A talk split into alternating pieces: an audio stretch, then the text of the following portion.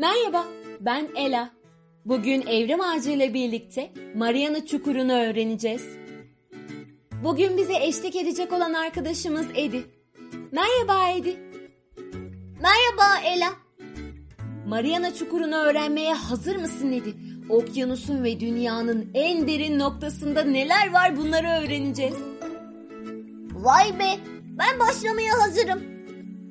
Bu harika Edi. O zaman küçük bir hatırlatmadan hemen sonra başlayalım. Evrim Ağacı bize karanlığı bilimle fethet diyor. Eğer siz de bilimi öğrenmek isterseniz evrimağacı.org adresini ziyaret edebilirsiniz. Ayrıca yazarımız Çağrı Mert Bakırcı'ya da teşekkür ederiz. Haklısın Edi evet. Kocaman teşekkürler. Hadi şimdi başlayalım. Dünyamızın ve okyanusun en derin noktası Batı Pasifik Okyanusu'nda bulunmakta ve Mariana Çukuru olarak bilinmektedir. Derinliği okyanus yüzeyinden 10.911 metredir. Yani okyanus yüzeyinden neredeyse 11 kilometre derinliktedir. Çukurun uzunluğu 2550 kilometre, genişliği 96 kilometredir. Mariana Çukuru okyanus tabanı boyunca uzanan Izubonin Mariana Yitim Zona adı verilen bir dizi yarık ağının bir parçasıdır. Yarık mı? Nasıl bir yarık bu? Bu tarz yarıklar yer kabuğunu oluşturan levhalar birbirleriyle çarpıştıklarında meydana geliyorlar Edi. Çarpışma hattı boyunca levhalardan birisi diğerinin altına doğru gömülür ve buna bağlı olarak da çukurlar oluşur. Aa, yani Mariana Çukuru da böyle oluştu. Anladım. Evet Edi. Mariana Çukuru örneğinde Pasifik plakasının batıya doğru hareketi sırasında kendisinden daha küçük olan Mariana plakası ile çarpışması sonucu Pasifik plakası Mariana plakasının altına doğru batmıştır. Böylece de Mariana Çukuru oluşmuştur.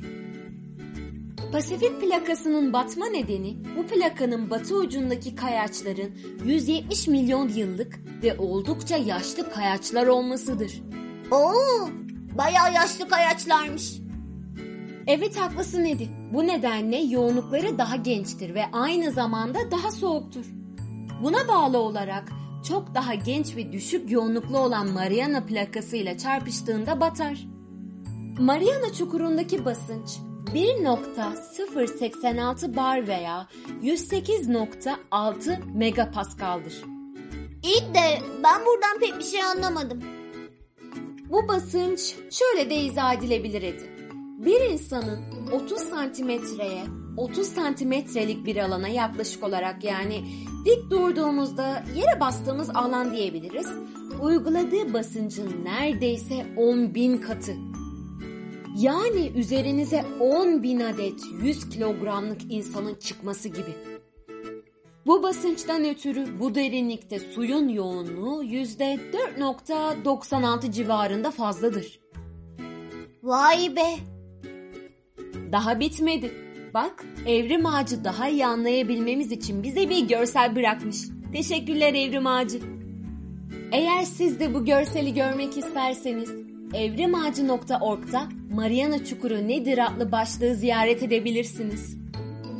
Evet Edi, görselde görebildiğimiz gibi eğer ki dünyanın en yüksek noktası olan Everest Dağı bu çukura yerleştirilecek olsaydı halen dağın tepesi üzerinde 2 kilometrelik bir su tabakası kalırdı.